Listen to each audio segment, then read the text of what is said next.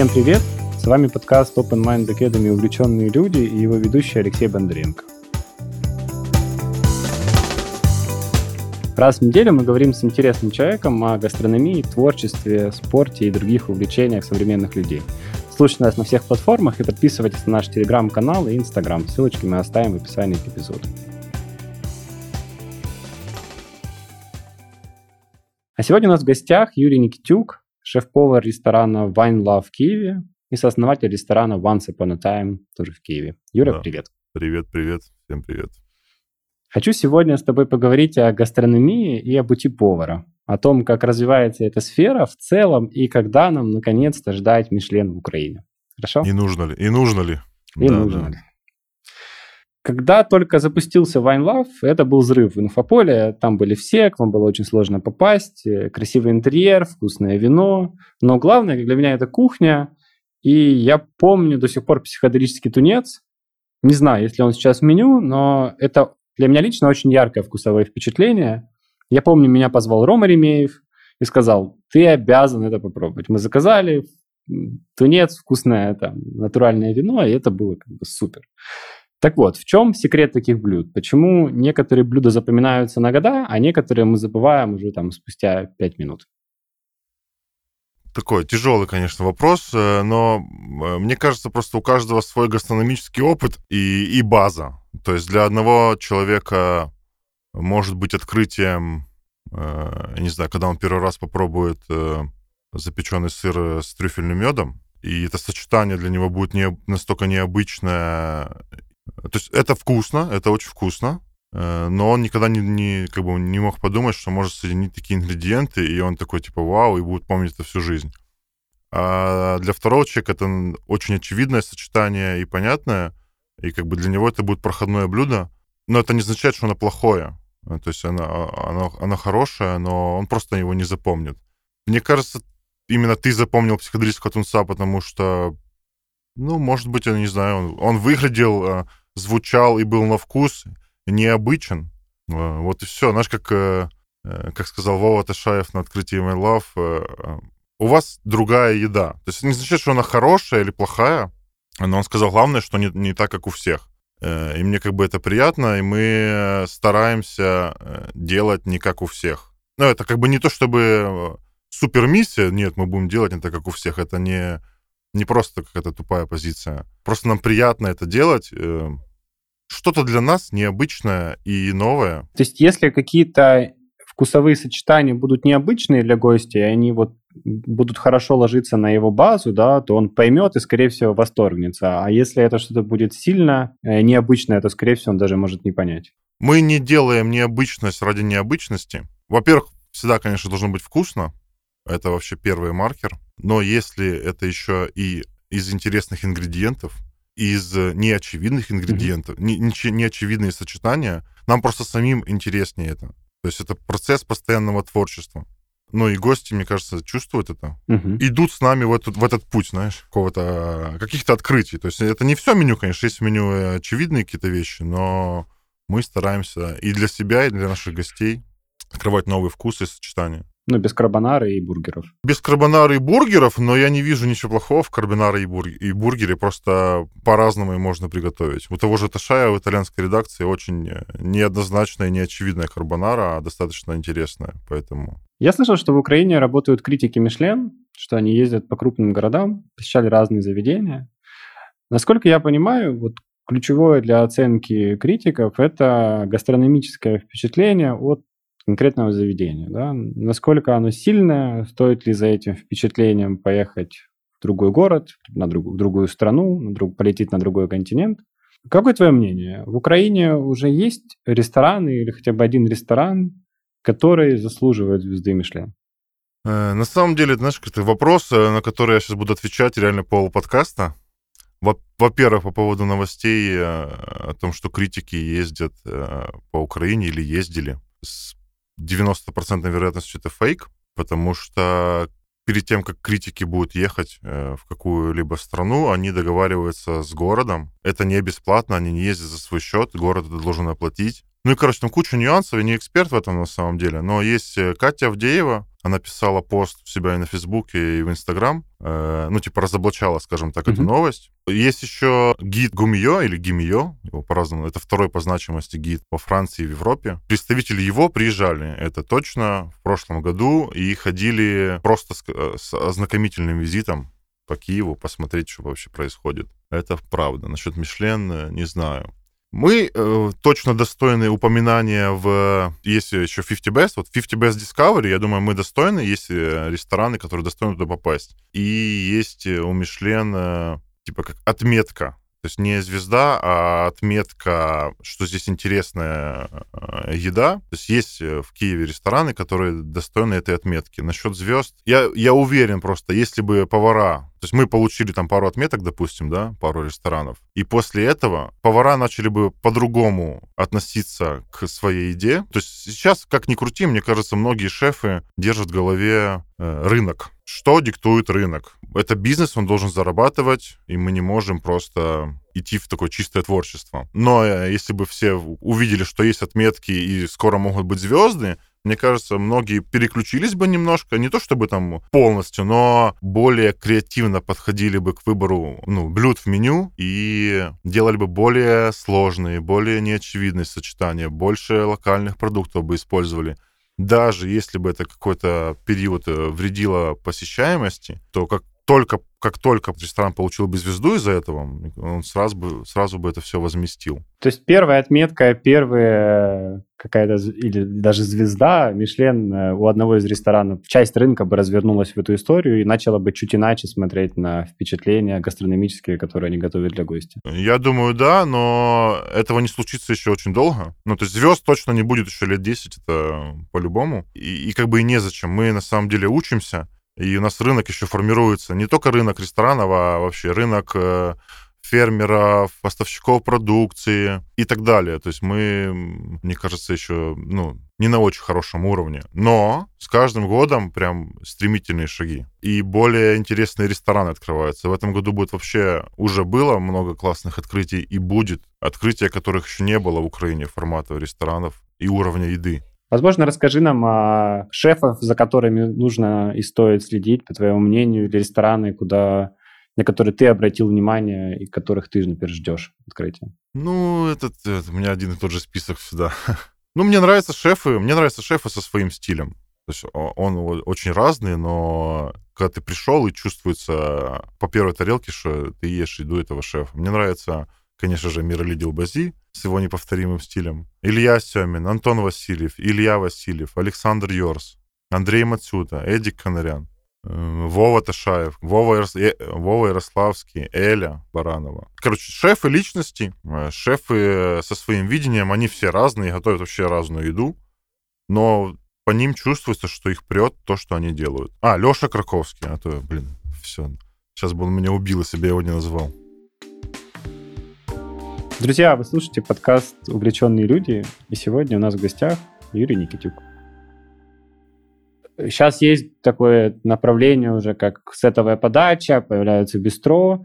Это тоже нас двигает в сторону Мишлена, по твоему мнению? Это то, что... Это, это, это, это уже про опыт э, гастрономический, да, когда человек приходит, и у него, знаешь, как э, отыгранная пьеса, да, и разворачивается так сценарий, что и шефы продумают, ага, вот тут попробовать, тут попробовать, возможно, тут такое-то, такое-то вино, тут, может быть, не знаю, даже какая-то музыка, какой-то свет под разные блюда. Это тоже, это, это, это вот движение в сторону такого еще более комплексного опыта? Это очень важно и обязательно. Я очень жалею, что мы только в октябре запустим сет-меню. Нужно было это делать раньше, э, но вот э, в новом меню Вайнлава будет обязательно сет. И вообще, чем больше сетов будет в ресторанах, тем э, как бы это лучше для гостей, и э, тем больше, мне кажется, есть вероятность э, заманивать, что ли, в Украину журналистов, каких-то гастрогиков и так далее. Когда они приходят в ресторан, вот было несколько пресс-туров в Украине журналистов гастрономических, то чувствовалось удивление, конечно, что почти нигде нет сета. То есть они говорили, типа, блин, ребят, нужно сет. Э, нужно... Чем больше ресторанов будет сет-меню, тем лучше. Потому что сет-меню это, ну, это же не просто набор продуктов, то есть это продуманное меню от шеф-повара, и там в нем есть какая-то мысль, которую он хочет тебе сказать. Ну, то есть, э, или это какая-то философия его, и она через каждое блюдо проходит, либо это просто идея, э, идея сделать сет-меню из трех продуктов и подчеркнуть важность этих продуктов, о том, что, типа, не знаю, какие-то корни могут быть самостоятельным и важным продуктом. Ну, короче, куча, куча разных идей, как формируется сет, но сет — это очень важно. Я рад, что мы пришли наконец к этому. В новом меню у нас будет сет. Очень прикольный. Раскроешь секрет, что будет? Овощи, овощи. Э, я вообще, знаете, как ты говорил про Wine Love, про открытие. Я, конечно, вспоминаю то, что было Wine Love в начале, и понимаю не было, мне кажется, четкой стратегии и мысли у меня лично, э, куда мы идем с этой едой, вообще, что мы готовим, потому что там был такой э, странный набор. А сейчас вот все с каждым новым меню, мне кажется, мы э, выбрали линию, и уже это осознанно и с какой-то мыслью меню. То есть мы выбрали линию овощей, и вообще нам все больше и больше хочется готовить овощей, но готовить овощи так, как готовят мясо и рыбу овощ — главный ингредиент. Вот относиться к нему как к мясу и к рыбе. Значит, соусы, значит, какие-то гарниры да, под да. овощи, да? И сам даже подход к технике приготовления, то есть, допустим, я не знаю, э, стейк, да, и вот меню у нас будет овощное, ну, сет, сет меню будет полностью овощной, э, и основное меню будет э, с, таким, с упором на овощи, корни, грибы, травы и так далее. Здорово. Уже жду попробовать. И, знаешь, на удивление, э, круто. Я очень боялся в этом. Ну, то есть мы в этом меню тоже добавили много овощей. И я боялся, блин, что сейчас начнется да что это такое, а где, а где кусок... Дедорадо. Да-да-да. Но прям хороший отклик от гостей. То есть, конечно, есть люди, которые берут мясо, рыбу, но и многие пробуют и не боятся есть стейк из капусты. Это классно. Друзья, этот подкаст выходит при поддержке проекта Open Mind Academy. Мы снимаем увлекательные онлайн-курсы об увлечениях современных людей. Представьте, что вы за два часа можете понять вино, кофе или десерт. С нашими курсами это достаточно просто. Профессиональные спикеры, удобный формат. Мы сделали все, чтобы вам было весело смотреть курс в пятницу вечером в компании друзей. Не бойтесь, переходите на сайт, регистрируйтесь на курс и открывайте для себя новые увлечения уже сегодня. Промокод на скидку 10% вы найдете в описании к этому эпизоду. Юр, а расскажи о своем пути повара. Что отличает, по твоему мнению, зрелого повара от начинающего? Ну, я не буду рассказывать путь, как я к этому пришел, как я учился. Мне кажется, достаточно скучно и неинтересно, и однообразно у нас в стране. По моему мнению, я лет до 27, до 28 просто работал э, не понимая вообще, зачем я это делаю, что я делаю, какую еду я хочу готовить. Я всегда держал в голове, что я хочу себе свой ресторан, но вообще понятия не имел, какой это ресторан. Знаешь, какие-то такие модное слово осознанность. Э, неосознанно, короче, как-то это все делал. Э, и мне кажется, последние пять лет, и это чувствуется прям э, как уровень еды твоей, да, вырос, уровень твоих подач и так далее. То есть последние пять лет я осознанно подхожу к профессии, я понимаю, чего я хочу, какой ресторан я хочу, ты сейчас говоришь про там, значит, трансформацию именно мышления повара, да, и это очень интересно. Очень долгое время я комплексовал э, по поводу еда должна быть супер необычной, супер э, странные сочетания. Короче, я в каждой тарелке пытался придумать какую-то дичь. Но потом, когда я вырос, я понял, э, то есть вспоминая то, что я делал, я понял, что, блин, это неизбежно. Мне кажется, многие повара проходят через этот путь, особенно повара в регионах и это прям чувствуется по некоторым модным местам. То есть фьюжн ради фьюжна, то есть что-то смешать, что-то добавить необычное, и вот... Ну да, ты и, и, и все свои, знаешь, все свои скиллы и техники продемонстрировать в одной тарелке. Я туда положу обязательно какую-то пену, какую-то желе, еще какую-то дичь и добавлю... Ну, короче, все свои умения, знания и показать, какой я классный, положить в одну тарелку, но это несъедобно. То есть у меня тоже такой был период, и я рад, что я прихожу со временем к простоте, простоте в хорошем, в хорошем смысле. То есть это может быть э, котлета и пюрешка, но это должна быть супер крутая и необычная котлета. Необычная в плане ты вложил туда какую-то мысль и идею. И классная пюрешка. И это может быть э, едой очень высокого уровня, и эта еда мне близка. То есть, тут, ну, я это называю необистро или бистрономия. И вот мне философия э, вот этих ребят, которые э, придумали и двигают э, бистрономию в мире, она мне очень близка. Меня не очень манит fine dining, То есть круто, конечно, посмотреть на легендарных шефов, которые занимаются fine dining ом, но, наверное, это все-таки не мое, и я наконец-то себе признался в этом. То есть не белые перчатки, а скорее гастрономическое впечатление, да, такое? Пусть будет так, да. То есть белые перчатки не обязательно fine dining, не, не кусочек чего-то маленького на тарелке с супер э, сложно техническом исполнении, а хорошая порция с супер техническим э, исполнением. Вот так. Я так понимаю, что еще меньше, меньше это больше, да? То есть лучше будет, будет меньше, меньше техник, но будут ответы на вопрос, почему именно это. Пусть будет лучше, меньше техник, но в каждой из техник, которую ты э, используешь, mm-hmm. ты классно разбираешься. Слушай, ну вот интересно, французскую кухню молодому повару нужно изучать э, как базу, или все-таки просто надо копаться в ответах на вопрос, там, почему это, почему те или иные блюда, или нужно вот все равно, значит, пройти этот этап готовки, да, значит, наготовиться, а потом уже решать вопрос, а что же я хочу готовить? Э, сто процентов нужно, база вообще очень важна, и это одна из моих, наверное, главных ошибок э, э, в жизни. Я до сих пор достаточно плохо знаю базу. Угу. Я никогда не работал с шефом. То есть я работал поваром, потом мои дурацкие сверхамбиции брали надо мной вверх, и я сразу пошел работать шеф-поваром. И, как по мне, это одна из ошибок, очень серьезных. Я очень долго имел последствия этой ошибки. Но, ну, мне кажется, повар должен поработать у хороших шефов поваром. Два года у одного, два года второго, выучить классные базы. Поработать с тестом, поработать с кондитеркой, э, поработать с разными кухнями. Потом поработать года три с шефом у качественного, классного шефа, и только потом становиться шефом. У меня этого не было, я чувствовал, что мне этого не хватает, и до сих пор я выгребаю последствия этой ошибки. Поэтому супер всем советую. Короче, не спешите. Все придет, не, не спешите, да, да. Ты знаешь, для меня Fine Love еще, и ты в частности, это, вот, конечно, ассоциация про коллаборацию и обмен шефами. Вы приглашаете известных шефов на свою кухню, и ребята готовят свои блюда, потом вы сами ездите, и это очень интересно. В чем идея? Почему вы это делаете? Я вообще люблю всякий фан ну, фан в хорошем смысле, всякие мероприятия. Что бы мне ни написали, не знаю, даже незнакомые люди в, там, в Директе, в Инстаграме, я с большей, э, с большей вероятностью скажу «да». Я вообще не люблю говорить «нет». То есть если...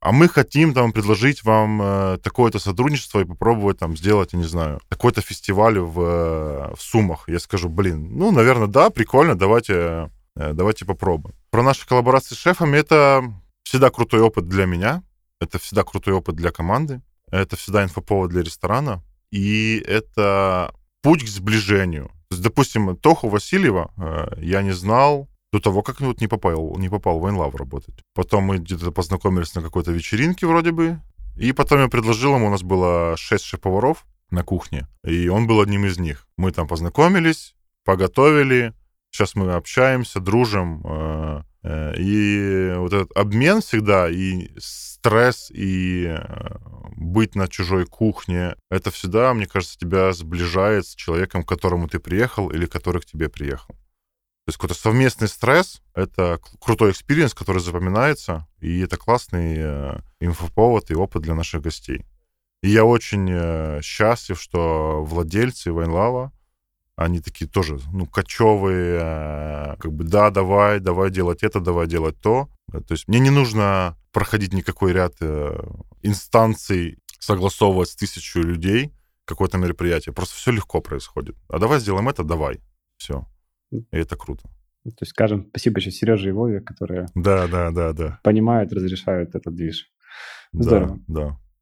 Слушай, ну вот мне кажется, у многих людей вот гастрономия еще ассоциируется, знаешь, не столько с шефами, которые действительно, вот, знаешь, сетовая подача, бистро, в ресторанах работают, еще и, знаешь, ассоциируется с телевизионными шоу, которые многие люди смотрят, э, много лет уже у нас они идут по телевидению, по центральным каналам. Как тебе кажется, они развивают гастрономию или это все-таки больше про развлечения? Ты чувствуешь этот эффект или нет?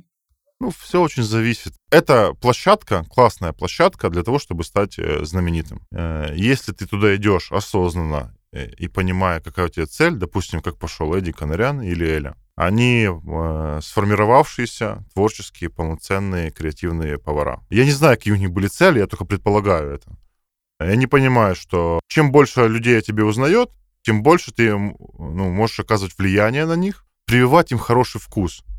Почему у большинства людей эти шоу ассоциируются, ну, у большинства профессионалов вот так, ассоциируются с каким-то трэшем, ерундой и э, бесполезностью? Потому что раньше это был просто фан, телевизионщики зарабатывали на этом деньги, брали туда каких-то фриков, приглашали, и они там ругались. Ну, короче, давай поженимся, и просто они готовят. То, допустим, мастер-шеф профессионалы, последних вот этих два сезона, там есть прикольные ребята, прикольные профессионалы, которые могут свою популярность направить в хорошее русло чтобы в их рестораны пришло больше людей и попробовало хорошую, необычную, современную еду, и это классно. Чтобы они не шли в...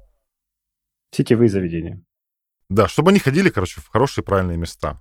Ну, плюс это ты набиваешь себе подписчиков, за тобой сидят большое количество людей, ты можешь на, на них влиять, показывать им классные какие-то истории, показывать им прикольные продукты. Ну, и ты стоишь дороже денег, это тоже важно потому что работа у нас не самая высокооплачиваемая. А чем больше у тебя денег, тем больше ты ездишь, пробуешь, покупаешь книги и можешь, в конце концов, открыть свой ресторан, что супер важно вообще. Чем больше будет шефских ресторанов, тем быстрее мы будем развиваться. То есть вывод, хорошие повара, идите, используйте, пока есть такая возможность. Да, да. Создавайте крутые заведения.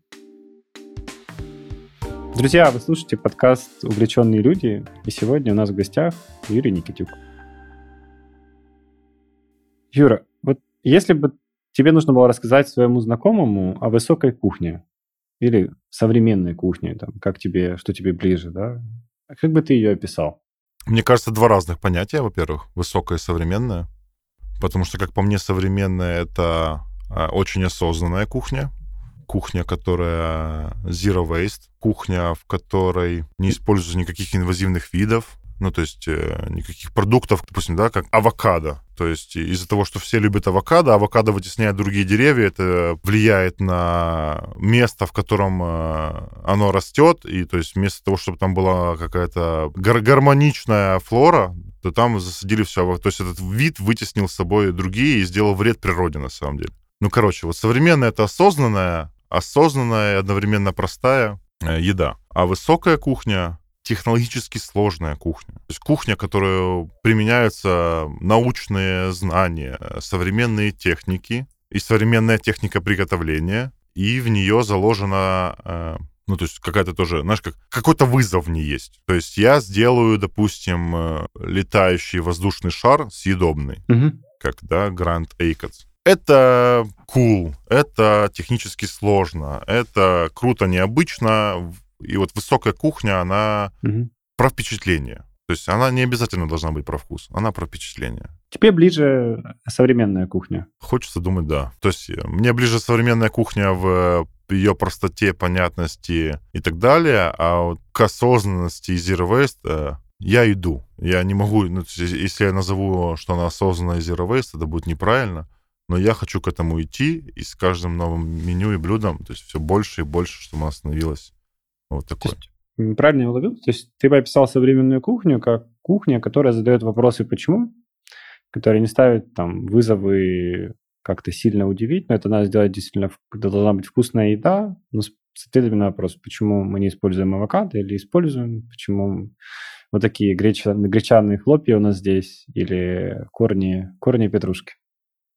Ну, почему, да, и... Ну, то есть современная еда, она э, здоровая, осознанная, и ты понимаешь, откуда у тебя в тарелке тот или иной ингредиент. Ну, вот, вот такая она современная, мне кажется. Да. А где черпать информацию по этой теме? За кем смотреть? Что читать? Может, какие-то мировые шефы, за которым нужно следить? И ты рекомендуешь следить?